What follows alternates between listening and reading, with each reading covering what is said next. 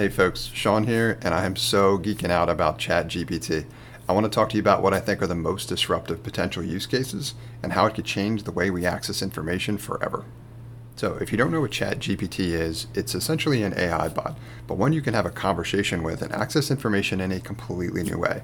It comes from the folks at OpenAI, and they've been working on this for years, training this thing over and over again and releasing multiple versions of it over time as they've been testing in order to make the results better and better and their most recent release, which came out around the November timeframe, is starting to make its rounds around the world, and it is leaving a dramatic impression on everybody who's experienced it so far, especially as techies like me. We're just geeking out thinking about the possibilities. I have heard so many cool different stories from so many different people about what they've used it for that has made a dramatic impact to the way that they do things. So I want to talk about what some of those are because I've been reading articles and hearing the stories and all that kind of stuff. But I want to talk about what I think ChatGPT has in terms of potential to majorly disrupt the way we access information, which I think is by far the coolest use case, or at least the one that has the potential to be the most disruptive. Now, for me, what I think is the problem ultimately that I will solve, which could be the biggest problem experienced by the largest number of people, because that's usually where I'm focused. I'm always looking for what I call these problems worth solving, or using different frameworks like jobs to be done, if you're familiar, as in what's the obvious unmet need here? And like how can we apply technology to solve a problem that is the largest problem experienced by the largest number of people that will provide the strongest ROI and the most value and all that kind of stuff, right? That is the potential to help the most people and generate the most value for a company that's providing the technology that's ultimately going to solve that problem. And for me, I think it's the way we access information. So if we think about the way this happens for most people today, myself for example, I, I go to search engines. I go to Google to try to access whatever it is I'm trying to find. However, most of the time, I'm left frustrated with that experience, and I'll give you my use case. If I want to find something through Google, I've got to get the exact key phrase in terms of whatever it is I'm looking for exactly correct, or else I'm not going to wind up finding what it is I was looking for. And what I think is so frustrating about that experience is if I don't get that key phrase exactly correct, I have to start all over again that's what's frustrating to me is like it doesn't really it doesn't it's not more of a conversation. And that's really what chat gpt is which i think so far has been the coolest experience with it for me. As in i can start with a conversation about you know i live in the philly area and i'm a bit of a sports buff so i follow the philadelphia eagles.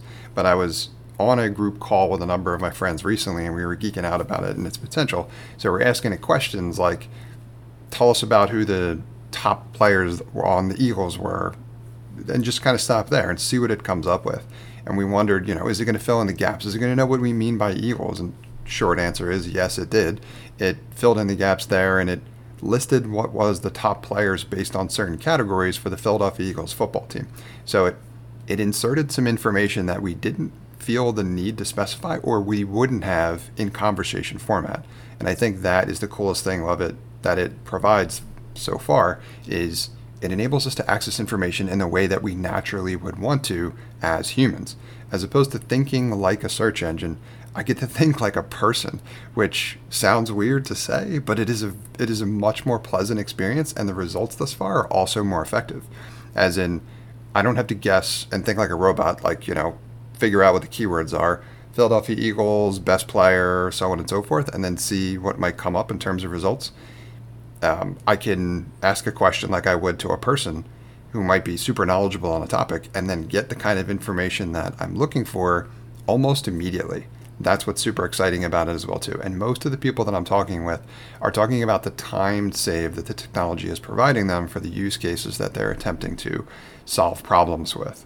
So that I think is really exciting about Chat GPT and what it can do in that it enables us to access information in a different way, conversation format, which is how we think and act naturally as humans, as opposed to trying to figure out how to kind of game or work a different system, which today the leading one for most people is probably the search engine. But the use cases are unlimited here. And that's where I'd love some feedback from you in terms of like what you think are the coolest ways this technology has the potential to disrupt the way we do things because the, the, possibilities are seemingly endless. And I think that's one of the other coolest things about researching this technology right now is you're figuring out all the cool things people are figuring out how to use it or leverage it in order to move entire industries forward, starting with solving small problems, but those problems are getting bigger and bigger as I learn about how people are leveraging this technology. And I've seen everything from, you know, writing code, writing poems about what different types of wild stories and stuff like that to actually writing code for folks. I know people that are pretty advanced engineers that are saying that it's saving them a tremendous amount of time because whatever it is they want to whip up in code, Chat GPT is able to do it for them in like seconds or minutes, or it may not be perfect. So it may not be like the exact code that you would design perfectly or whatever, but how often do we really need that in order to move things like that forward, right? More often than not, there's a balance between efficiency and effectiveness where if we can get what we need to be effective sooner rather than later, that probably is going to provide us with even more value than if we were to design it perfectly from the beginning, as in there's diminishing returns there. So, anyway, um, I could go on about what I think the possibilities are here pretty much forever, but Chat GPT has the potential to disrupt the way we do things in a major way. Hey folks, Sean here, and thanks for listening to this episode. I hope you got a ton of value out of it.